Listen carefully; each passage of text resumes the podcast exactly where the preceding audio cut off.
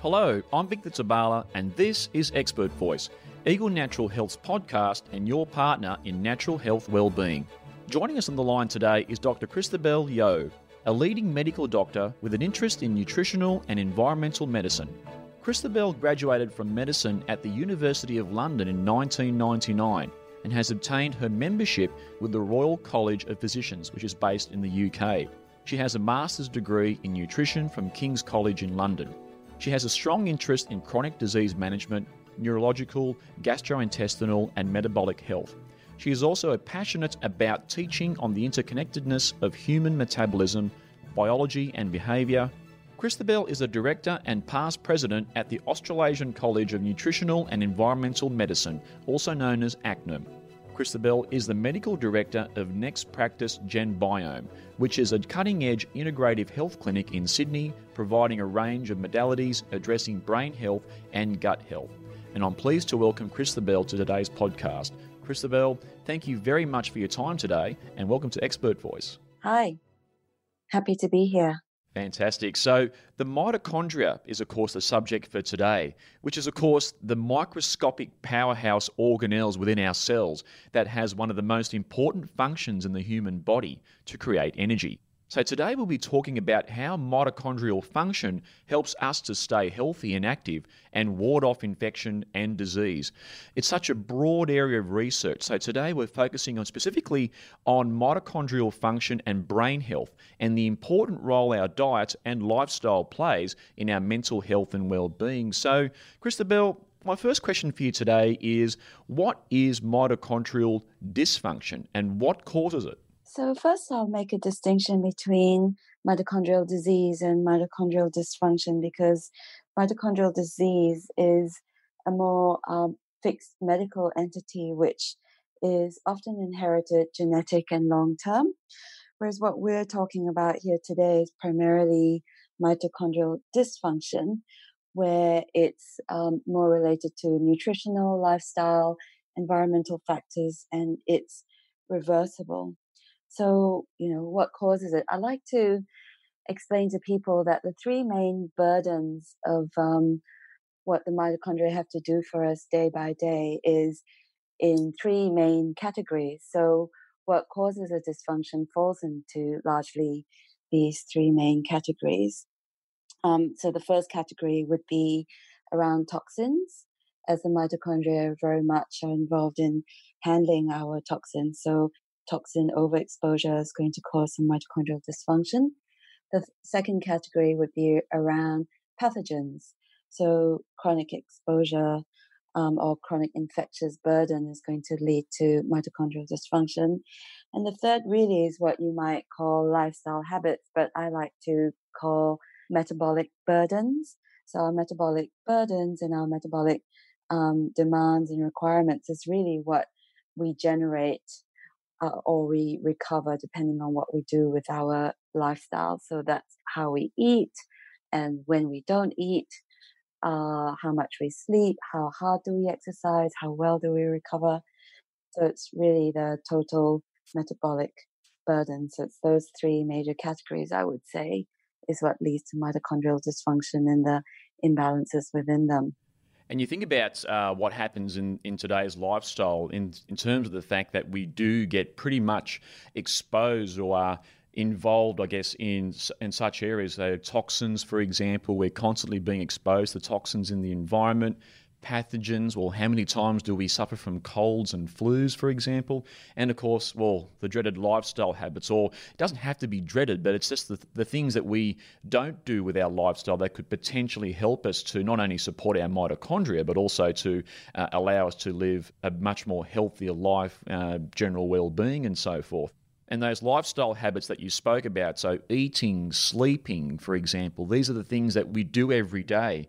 And more often than not, we do take for granted. So these factors can certainly, uh, once addressed properly, if such a condition like mitochondrial dysfunction is, is diagnosed, it's something which should be addressed effectively so we can not only have or improve our mitochondrial health, um, but that basically supports general health and well being. I mentioned earlier about the mitochondria being the powerhouses of our bodies in regards to being the little organelles that help to produce energy. And of course, we're looking at energy in terms of ATP production. So, Christabel, could you take us through um, or explain what it is about ATP production? Okay, so ATP production.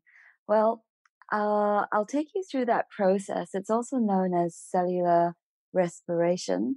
But before I do that, I will say that whenever you Google mitochondria and you look at um, all those statements about mitochondria being the powerhouses of our cells, I would just like to say that even before ATP production and ATP synthesis, the mitochondria have other obligatory functions. So there's a whole hierarchy to the cellular, intracellular organelle and what it does. So yes, it does ATP production very efficiently, but first it's going to want to consume oxygen and it's going to want uh, to be the first messengers in innate immunity. Now we're going to come back to that because that's uh, related to what you were saying about dealing with infections and, uh-huh.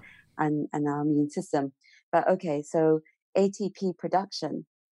Um, so cellular respiration, that involves three steps. Now, the first step in uh, making energy is in fact not in the mitochondria. So it's in the cytoplasm outside of the mitochondria, so inside the cell. And this is what I mean by, you know, you don't actually really need mitochondria to make ATP. You could just, just about cope on the first step of ATP production, which is glycolysis, where you change one glucose molecule um, into two little ATP molecules. Mm-hmm. But if our mitochondria and our energy production is going to be more efficient, then it proceeds on to the next step. The second step is called the Krebs cycle, also known as the TCA uh, cycle, and that's where uh, you need oxygen. So oxygen with what the glucose has turned into, which is called pyruvate, pyruvate goes into the mitochondria and together with oxygen is going to produce um, more ATP as well as lots of high energy electrons. And it's that energy electrons that really is the gold to our energy and our mitochondria. So those high energy electrons then enter the third part of cellular respiration, and that's inside the mitochondrial membranes um, in these things called electron transport carriers and it's and these electrons are passed down it's almost like your hand passing to the next hand all the way down these chains of electron transport carriers where then they produce another 32 ATPs. So if your um, cellular respiration or ATP production cycle is going well and your mitochondria are really ticking over efficiently, that glucose energy is going to give you 36 ATPs, ATP produced. But if it's inefficient, you may get two or four.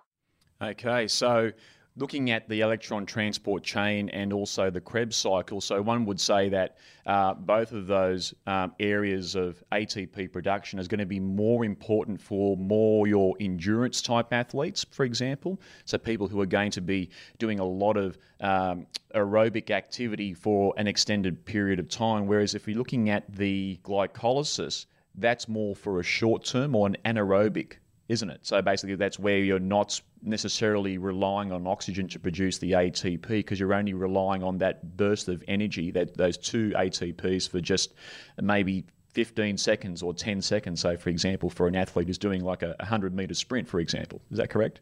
Yeah, absolutely. So, anaerobic metabolism versus aerobic metabolism. Anaerobic is that short, fast sprint. You don't need a lot of oxygen. Anaerobic metabolism is that long distance uh, runner that needs a good amount of um, endurance and stamina. Um, and that's a nice concept to explain to people. That's how our mitochondria uh, can function in the short burst versus the long endurance. But really, we want to have efficient, long burning energy mitochondria all the time for our brain, for our liver, all our um, organs, and not just for our muscles, which certainly that's it's very um, mitochondria dense in our muscles. Okay, so we've just spoken about mitochondrial function. So, in terms of mitochondrial function and our gut health, Christabel, would you be able to give us a bit of an overview on the relationship between the two? I would love to explain to you gut health and mitochondrial function because I think um, most people wouldn't think of that directly. Now, these no. days, most people think about, you know, the gut brain axis, and of course, they think about inflammation and leaky gut. Um, but what I would say is that actually all of that is really connected probably through mitochondrial, microbial, um, like the gut microbes. So the microbes talking to the mitochondria and that particular interaction. Because we we now know, you know, gut health has got so much to do with inflammation, um, intestinal permeability, otherwise known as leaky gut, um, and our immune system in our gut, otherwise known as our mucosal immunity. Um, but if you connect this all up together, you know, what the research is showing now is that the gut microbiota, so the gut bugs, are really signaling to our mitochondria. And depending on what they're signaling, it's shown to um, alter our mitochondrial metabolism. It will change and activate our immune system. Uh, it will uh, dictate and alter our levels of inflammation through changing our genetics, or that's called epigenetics, and that's also called inflammasome signaling. And so the gut bacteria and my um, mitochondria connection, you know, it's really only with the new advances of uh, technology uh, that we can actually see like what's going on between the two of them. There's this whole uh, bidirectional um, crosstalk. So, you know, we just said that the gut bacteria can change our mitochondrial function, but equally our mitochondrial function, because of the uh, reactive oxygen species production, really has also a crucial role in uh, regulating the gut microbiome. So they're really changing each other.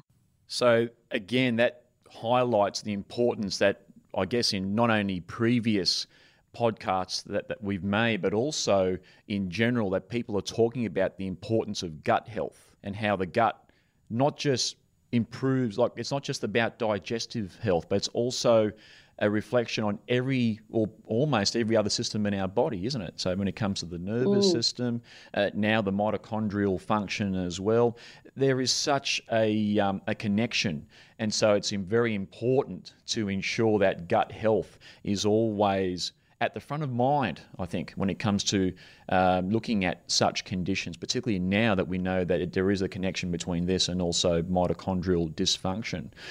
So, yeah. yeah. and I'd love to jump in there and yeah. say that, um, you know, certainly gut health, but also think about our evolutionary um, history, where we've come from, because our mitochondria, you know, they're what are called prokaryotic cells, which means single unicellular organisms, just like bacteria.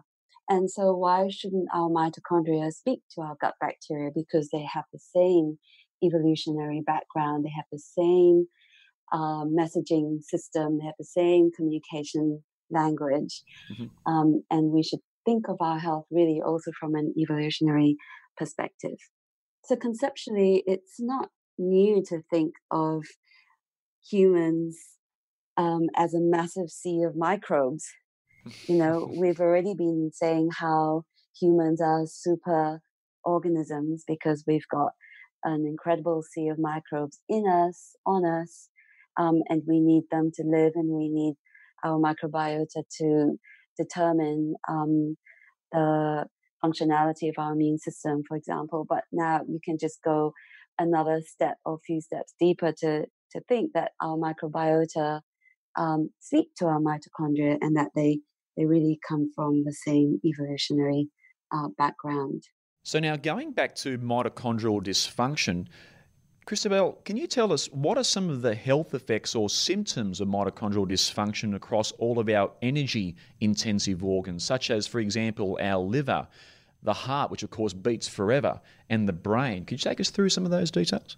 Yeah, sure. So every single um, organ and cell within our organs uh, contain hundreds to thousands of mitochondria.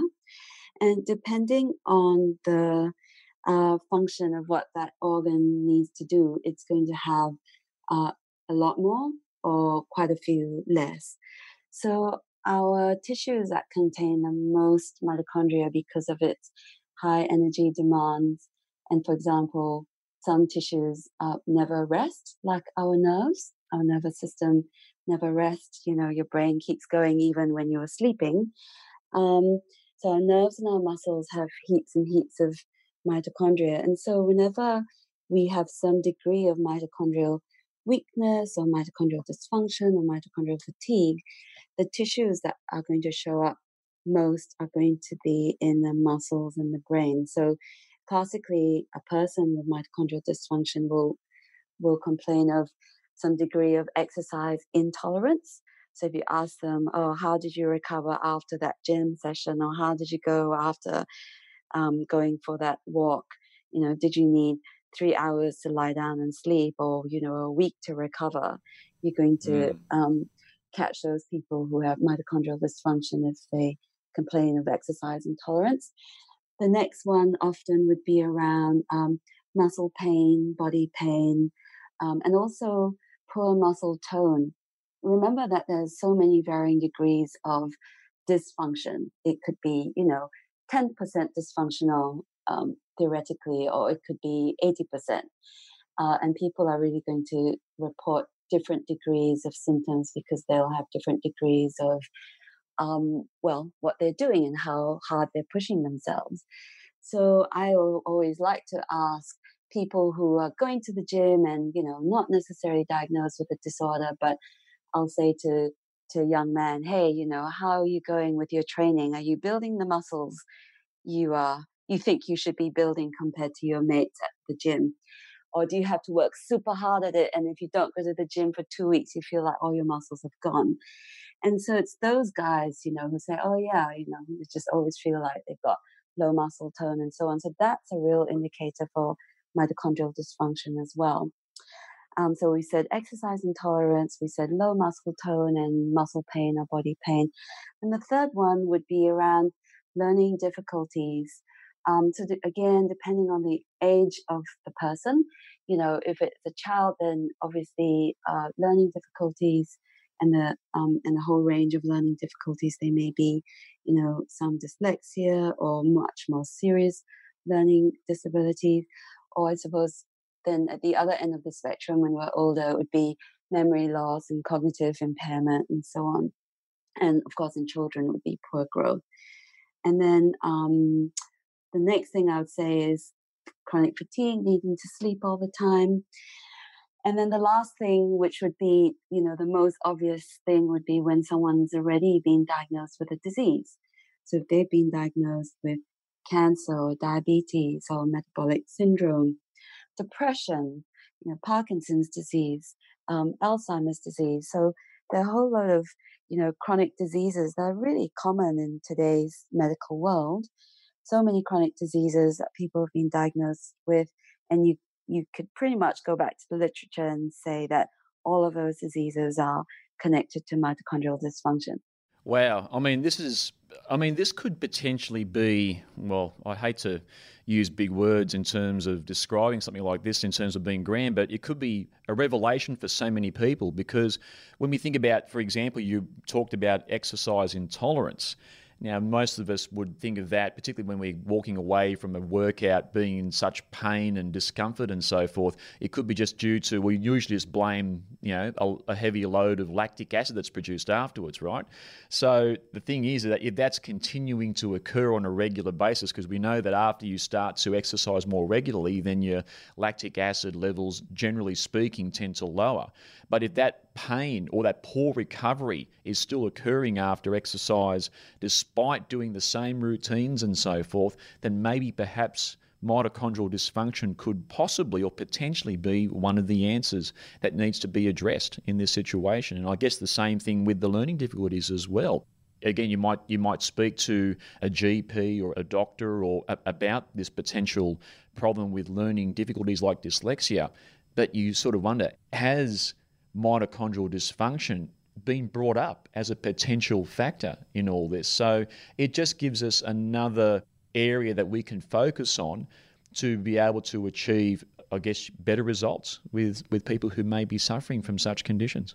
Indeed, indeed. And certainly there are some conditions like, you know, dyslexia or other learning disabilities might be might run in families and it's not necessarily going to just completely go away with improving mitochondrial function, but mm-hmm. it certainly would be a lot easier on the person to learn. And some conditions I would say, dare say, would certainly get a lot better and go away. For example, maybe, you know, um, uh, in a child, low muscle tone is one thing that's often picked up and not thought to be related to mitochondrial dysfunction, and just, the child is thought to be floppy and less coordinated. But you can certainly mm-hmm. improve uh, their muscle function by very specifically targeting mitochondria. Yeah, so with exercise, you know, as you say, you go to the gym, you make lactic acid, um, it hurts for a while, but it should and it's good to push mm-hmm. yourself mm-hmm. and break a few muscles and um, damage a few uh, mitochondria because that's its very job. You know, the the job of our mitochondria and our adaptive capacity to grow and be strong is to uh, get broken and then recover. And it's that recovery time that is critical. So asking people how long do you take to recover, and if it seems longer than usual, then going back to say, okay, so why don't my mitochondria help my muscles to recover as quickly as they should do. And it's actually only exercise. Like exercise is the only thing you um, can do to make new mitochondria. We're going to talk about supplements, but supplements don't make new mitochondria, only exercise does. That is fantastic to know because, as you know, with exercise, well, I guess for you know a lot of people out there who um, are wanting to engage in exercise, for a lot of them, it's all about weight loss or weight management. But here we have, as you just said, another reason why to exercise to simply improve and to support our mitochondria. I mean, fantastic. I mean, as you said earlier, like we have these organs in our bodies, our, our, our muscles, our heart, our nerves, they all have such a, um, a large amount of mitochondria uh, to support them. And so by simply exercising, you're supporting mitochondrial function in general, and you get the other health benefits on top of that too. So yeah, it's a very um, important reason, another reason why to include exercise as part of your daily uh, lifestyle. Yeah, yeah. And you know, if you don't exercise, you don't move enough, then you know I mentioned those electrons going down the electron transport chain in the in the mitochondrial membrane, then they can't actually shift down um, that chain of electrons. So you almost need to dump electrons and dump energy to generate uh, more energy and more ATP production. Otherwise, those electron transport chain can't uh, drop what they're already holding and they can't function well. So we know that mitochondria are the powerhouse of our cells that we've mentioned before, which produce energy to keep the organs of our body functioning. So now, can you explain the role of mitochondria specifically as it relates to brain health and neurological function? Yes, sure. So that's uh, a, a, big question. You know, earlier I said how the mitochondria uh, don't just make ATP, but there are some other very obligatory functions. So it can't not consume oxygen. Uh, the mitochondria can't not produce reactive oxygen species and manage uh, cellular redox. So there are all these systems that are already built into the mitochondria that it's just already uh, doing as a result of the environmental loads. So if the mitochondria is loaded with certain environmental burdens, like like we eat too often and we eat too much and we eat too many carbohydrates, um, and we you know smoke and drink too much alcohol and put uh, stresses on the um, mitochondria because the mitochondria's job is to remove and neutralize and manage all of that um, what's called reduction oxidation systems, also known as redox. So, the reason why um, mitochondria functioning well in the nerves is so critical is because we also have to think of this aspect of what we call microglial activation, or essentially that's inflammation in the brain. So the microglia are the immune cells in the brain, and the mitochondria are constantly talking to the microglia. And uh, the crosstalk between them, if the mitochondria is saying, it's too much, it's too much, there's too much, you know, redox, imbalance, and too much oxidative stress, uh, or I've got too many viruses to fight, and it's going to trigger um, innate immunity, then it's going to set off the microglial cells into an inflammatory spin. So it's like a one two punch. You know, one punch is you've got inflammation driven by um, infection burden or metabolic burden. And then the second punch is then the mitochondria can't make enough ATP to help you to get over those burdens. And that's why, particularly brain health and neurological uh, functioning, that really um, carries, that really expresses whenever there's problems in the mitochondria and your neurons. Like, let me just give you an mm-hmm. example. Mm-hmm. You know, the dopaminergic neurons in an area of the brain called the substantia nigra.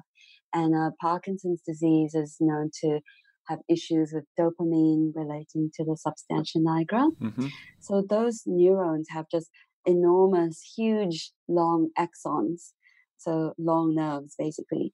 And the density of the mitochondria in there is just incredible. Just one neuron in that area of the brain is roughly about this is calculated as about 2 million mitochondria. Wow. So that's like 2 million mitochondria consuming oxygen, which it really needs to do.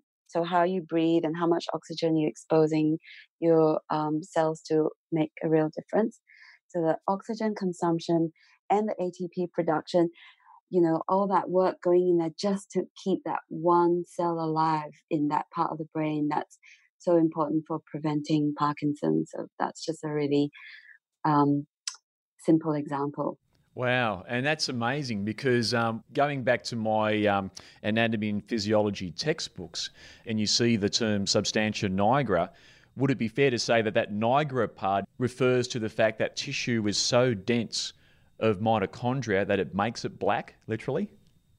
Is that the? Is yeah. that the, yeah. I, yes, I'm just trying to think right. that that's. I remember back to university and uh, remembering that um, that connection. So, uh, well, that explains it because of as you said, you need so much mitochondria for that one particular cell. So, and look, this is a, a sort of off the topic sort of question here, but is that something that could potentially be, or is it now being addressed at this moment for our patients out there or our customers out there who are suffering from Parkinson's disease?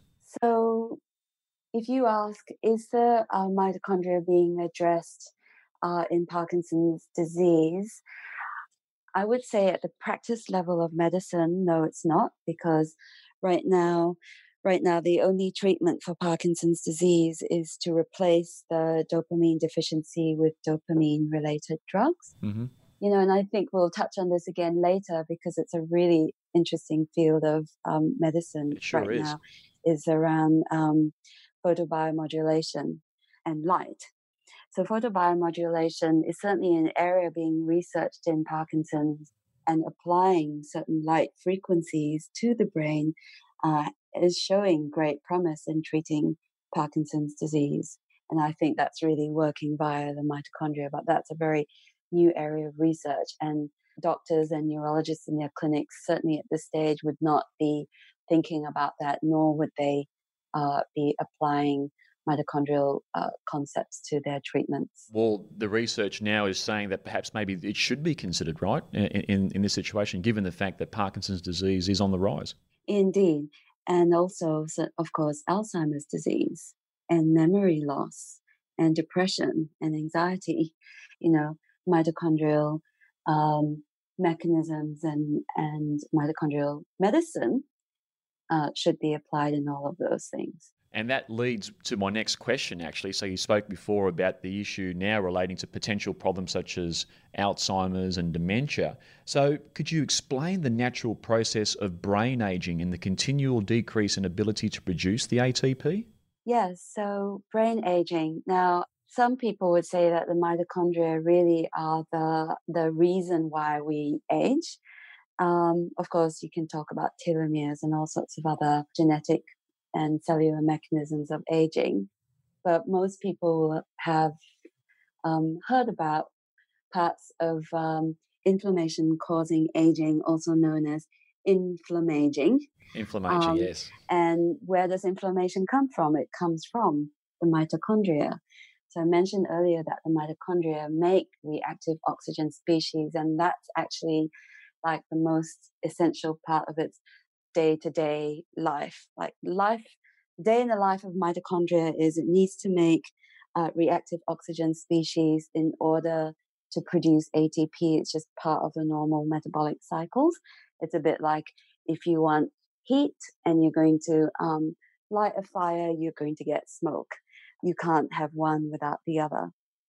So the levels of uh, mitochondrial stress, therefore, and the inflammation that's being pushed out, so the imbalance of the reactive oxygen species, and um, how well we can recover and clean up the smoke or the reactive oxygen species is what is going to determine how fast we age. That's that inflammaging.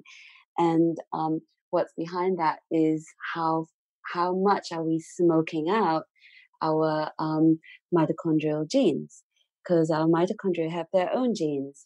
You know, I was, I was saying how they are unicellular uh, organisms in and of themselves. They can exist on their own. They've got their own genes, and it's the reactive oxygen species that um, smoke out these genes and cause mutations, which is what leads to aging. And we know that, you know, by the age of 70, 80, um, our mitochondrial genome has suffered heaps and heaps of mutations. And it's that uh, mutation that really um, affects our aging. So, the reactive oxygen species, so would it be fair to say that these are also known, or these are examples of pro-oxidants as opposed to antioxidants, for example? Yes, uh, reactive oxygen species are pro-oxidants and that's just the normal part of our chemistry that we have those cycles. So that's the redox, reduction, oxidation. So we've got pro-oxidants, and then we'll have antioxidants, antioxidant molecules in our cells to then um, neutralize them. And that's partly what we use nutrients to support, and that's partly where we we um, modify our lifestyles to not have too much oxidative stress you know, saying how the you might have too much mitochondrial aging and oxidative stress. And the other side of that is that if you can't recover those things enough, and that's with processes like mitophagy, because mitophagy is the removal of damaged parts of mitochondria. It's always not just how hard we exercise, it's how fast we recover. So even at that cellular level, you know, we've got those pro-oxidant molecules you mentioned, but how well are we removing them and recovering the mitochondria? That's through mitophagy. So things that stop us or slow our mitophagy processes will also lead to aging. In terms of brain aging, is there anything we can do or support it from a lifestyle perspective to help delay or maybe even reverse it? the most obvious one there that um, most people are not doing well enough with is sleep. Sleep. Sleeping more, um, getting good, uh, you know, sleep architecture, not just the hours of sleep, but the quality and the architecture of our sleep. You know, having the deep sleep, um, REM sleep, and have enough hours you know, we could do a whole podcast on sleep separately, but oh, we sleep sure can. in and of itself would be an incredible goal to have to prevent brain aging. And then the next thing would be just all of the normal lifestyle, nutritional, metabolic things to support your mitochondria. But sleep, Big one, sleep. I know that the many um, practitioners who I speak to about sleep, every single one of them say pretty much, oh, yes, it is an issue. Not just getting to sleep, but also maintaining sleep as well and maintaining that sleep for a longer period of time. We, we spoke about sleep with Vanita Dahia on a previous podcast and how important that is. So, apart from sleep, another area, of course, and we've touched upon this quite a bit, is diet. So, in your opinion, how does our diet specifically affect the way our mitochondria perform and how can we influence this? Okay, yeah. So, um, you know, we said that a big part of what our mitochondria have to juggle, like they have to juggle lots of things. So they have to juggle pathogens, they have to juggle toxins, and then they have to juggle our metabolic burden. So our diet really fits into that because if we're eating, you know, a lot of chemicals and toxic foods and um, food that's sprayed with a lot of pesticides, then you're giving our mitochondria more toxic burdens to deal with, particularly where a lot of these chemicals can be fat soluble. So the fat soluble toxins go into our cell membranes because they're fat fat, mm-hmm. um, and our mitochondria are also uh, fatty, so they have a double lipid membrane and and these fat soluble toxins can go into the mitochondrial membranes as well and block a whole bunch of the proteins and carrier molecules that need to work well in there. So, toxicity is one part in relation to our diet. But the other part of our diet is really, um, I use that analogy of smoke and fire. So, if you need heat, then you have to light a fire and you're always going to get smoke. So, uh, as we need energy, we always have to eat and we're going to have um, some mitochondrial smoke to deal with. So, how much we eat and how often we eat and what we eat uh, will determine how much uh, mitochondrial so called smoke we produce. That's the reactive oxygen species. Um, and eating carbohydrates produces more smoke than eating fat, for example, because of the respiratory quotient of the, the macronutrient. So eating less carbohydrates and more fat, so that's going to a more low carb, high fat diet, certainly gives less mitochondrial work. And then also eating less in general. So fasting a bit, intermittent fasting, um, not snacking all the time. And when we do that, that just gives space, more space for our um, liver and our mitochondria to, you know, not have to deal with our food all the time. So that would be the the main things I like to explain to people on diet. But that's the macronutrient level, and we'll come to the micronutrients. So the next question, of course, is now we spoke before about diet, but now, and this is probably going to be a big question that people are wanting to know. Could you give us an outline on the role of vitamins and antioxidants in supporting mitochondrial energy, and specifically in the brain? So, when I think about um, micronutrients in supporting mitochondria, um, I'm usually thinking of the mitochondrial structure and function, um, not just antioxidants, let's say, because we've touched on antioxidants a, a lot. Um, and with antioxidants, it's actually more about getting the balance right. And the balance is really the whole picture the lifestyle, the sleep, um, the how how hard you're exercising, how often you're exercising, or recovering or not recovering. So that's a big driver of the oxidative part. But with just the micronutrients in um, mitochondrial systems and you know what's needed to drive the citric acid cycle, uh, what's needed to drive beta oxidation, burning fat, and um, what's needed to support the electron transport chain then the sort of nutrients that I would be thinking about and that I like to um, give people would include coenzyme Q10, B vitamins, particularly uh, vitamin B3 and B5, magnesium. I do like to also give D ribose. That's not technically a vitamin.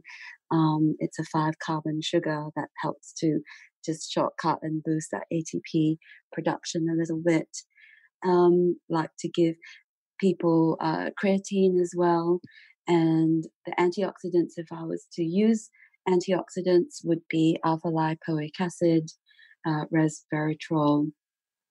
So those would be probably my top favorites for um, for mitochondrial uh, nutrients, and and that's more to do with the internal function and, and in relation to the structure because you know the structure of the inner mitochondrial membrane is critical to its function and all the electron uh, transport carriers sit through the mitochondrial membranes um, would be to make sure that people are having the right lipids and the right fats. So, on a kind of macronutrient diet level, um, not eating bad fats and not eating trans fats. Um, I'm afraid, you know, that means no takeout at all because I haven't been to a single um, takeaway or fish and chips or anything like that where they don't use bad fats. And certainly, I must say, in many restaurants, it's questionable what oils they use too. Um, and why not bring your own olive oil or ghee to the chef and say, hey, do you mind cooking my meal with this? Um, so, so not eating bad fats um, can make you a bit unsociable, but it's critical for the mitochondria.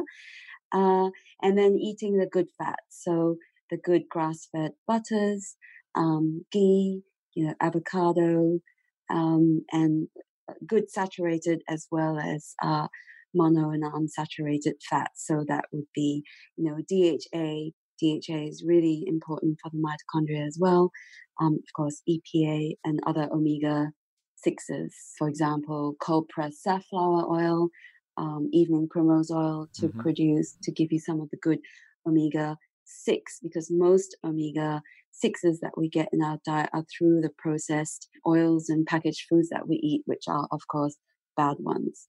And then uh, finally, on the lipid front, phospholipids, so egg yolks, um, organ meats, uh, liver, nice. uh, brain. If you live in France, plenty of brain there in yep. every single and liver you walk past. And liver pate as well, right? Indeed, liver pate, yes. Um, pancreas. So organ meats have really a lot of phospholipids. Now, in this country, that doesn't go down too well uh, when I suggest that. Pate is probably where people can push it, push it to. But indeed, I like to give phospholipid supplements because um, I think people don't have enough um, phospholipids, and certainly I like to put egg yolks in smoothies. Nice. And uh, I'm just thinking now back to, um, well, you talk about foods uh, that contain the organ meats. I'm thinking back to the good old steak and kidney pies that they used to have. I don't know. I don't, I don't even know if they still serve steak and kidney pies here. But uh, I remember that was quite a big one, along with things like tripe, for example, uh, which was quite a popular organ meat based food back in the day. Just referring to the CoQ10 that you mentioned before, do you have a preference between the ubiquinone or the activated version known as ubiquinol? Um, yes, thanks for bringing that up. I'd certainly use the activated uh, ubiquinol, and I find that clinically that gives uh, people better results as well. So the final thing I like to um, give for mitochondrial support, and this is probably people don't necessarily think of it this way as mitochondrial support because it's not necessarily in your usual CoQ10s and magnesium and ribose, but I really like to think of um, electrolytes and minerals. Mm. Remember that we said the mitochondria are really the gatekeepers of redox, reduction, oxidation reactions, and that's that's the negative positive charge of uh, ac- across cell membranes.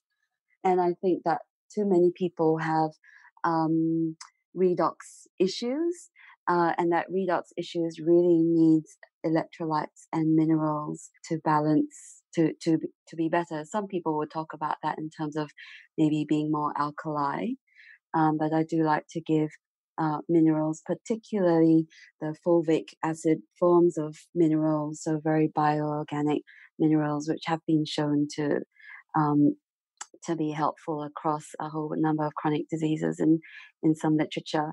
In um, Ayurvedic medicine, it's known as um, Shilajit, S H I L A J I T. It's from um, humus, so it's this kind of soil uh, humic acid, fulvic acid uh, material from, you know, many years of decomposed um, uh, bioorganic material. That's what um, these fulvic acid minerals contain. So, Christabel, my, my last question for you is Is there any other new research that may impact the way we look after our cell health to help improve our mental health? Uh, yes, there is. There's some really exciting stuff going on um, across a few fronts, I would say. So, let me think. So, firstly, just at that cellular level of the mitochondria, we've been talking about. I haven't mentioned the cell danger response. Now, this isn't that new in terms of um, its publications has been going on for about five, eight, maybe 10 years by uh, Robert Naviaux, uh, talking about the cell danger response um, and how to, you know, what are what's the signaling going on in the mitochondria that kind of tips that cell into the so-called cell danger response, which is what then drives the vicious cycles of chronic disease. So I think there's going to be a lot coming out there as to how to switch off um, those cell danger response signals because it's, you know, our cells and our mitochondria are really very overburdened and overloaded, be it from our environment and toxicity or be it from infections. So there's going to be a lot there. And what's really interesting, I think, too, is they're starting to connect that up to the autonomic nervous system too. Now we haven't talked about the autonomic nervous system, mm. and, and that would be a whole another fun podcast to do. Another podcast, absolutely, yes. Yeah, but the just at that mitochondrial level, there's probably you know autonomic or vagal signals um, that speak to cells that speak to directly the mitochondria um, that can drive or support inflammation or recovery pathways. So th- there's a lot of research um, going on there, and there's all this work also from, you know, Stephen Porges from the polyvagal theory and uh, Bob Naviaux on the cell danger response and how those things might connect up. Um, and another area that I'm excited about is the effect of light and magnetism on our mitochondria. Mm. So our mitochondria aren't just uh, chemistry factories pumping out, you know, chemical molecules of ATP. They're actually like biophysics machinery. They're like biophysics computers where they interpret signals and frequencies of light and that they can also uh, respond to uh, magnetic fields.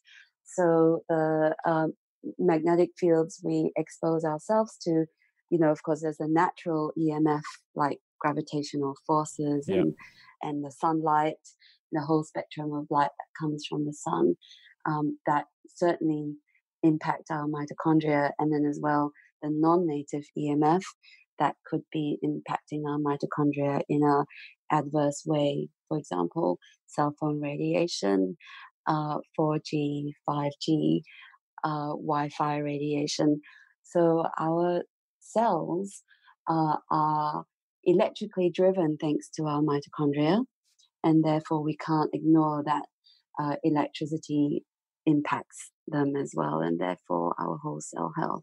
I look forward to um, reading and hearing more about this research because it is something that's widely being discussed, isn't it? Like the whole issue with non natural types of EMF that's being emitted from the sources you mentioned before the Wi Fi, 4G, 5G. I mean, you, you read up about you know the concerns being raised about 5G now. So I guess it's, a, it's an area that shouldn't be ignored. And I do hope that further research, I mean, there's some great research, as you've, as you've said, there's already great research out there there, but certainly more and more research from this, which the public need to know about as well, because again, it could be something that um, that you know a lot of us aren't aware of. That's right, and even down to just um, blue light. So your mm. electricity mm. at home. Once the sun's gone down, you put your lights on. Yep. You're sitting in your kitchen having dinner with your your lights overhead, and that blue light is signaling to our brain uh, and our mitochondria pick it up and you know changing our melatonin responses and there's there's a whole load of exciting things coming out in in that research there. I think that we're going to hear a lot more about that in the next decade. So it's certainly interesting to hear about the important role that diet and certain nutrients and our lifestyles indeed can play when it comes to looking after our mitochondrial health. So, Christabel, thank you very much for your time today and talking through these critical points about mitochondrial health and general well-being. You're welcome. I'm a complete mitochondriac. and so I'm happy to talk to people about mitochondria anytime. And I think if we all looked after our mitochondria, we would be that much more healthy. Absolutely. Absolutely. And I think you've turned me into one as well. Thanks again, Christabel. Thank you. And we encourage you to consult with your healthcare practitioner for advice on whether supplements are suitable for you. If you've enjoyed what you've heard today, we'd appreciate you jumping onto iTunes to provide us with a rating and a review. If you have a topic that you'd like us to cover, we want to hear from you get in touch with us via the Eagle Natural Health website, which is www.eaglenaturalhealth.com.au in the Contact Us section. I'm Victor Tabala. Thanks for listening.